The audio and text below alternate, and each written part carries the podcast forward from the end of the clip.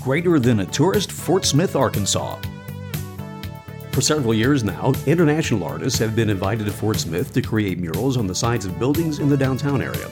The event is called The Unexpected. The murals range from traditional art styles to avant garde, but all are exciting to see. The Unexpected is held in autumn. Programming for The Unexpected has expanded to include several nights of music at various downtown venues, as well as seminars on art, culture, and society. The Janet Huckabee River Valley Nature Center is a great place to relax and find out more about the animals and plants that are unique to the area. The Nature Center overlooks Wells Lake on the decommissioned military base Fort Chaffee. It's a popular fishing and canoeing spot, and the walking trail will take you through the 160 acres of beautiful flora and fauna, as well as spotting the songbirds, geese, and other animals that make their homes there. The Nature Center building has quite a few informative nature displays and offers many educational programs inside and outside the building. Have you ever wondered about the difference between a hill and a mountain? In nearby Poteau, you can see for yourself.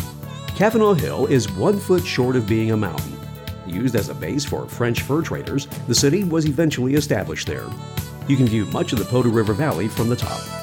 This has been Greater Than a Tourist, Fort Smith, Arkansas, based on the guide by Robert Parson from CZYK Publishing.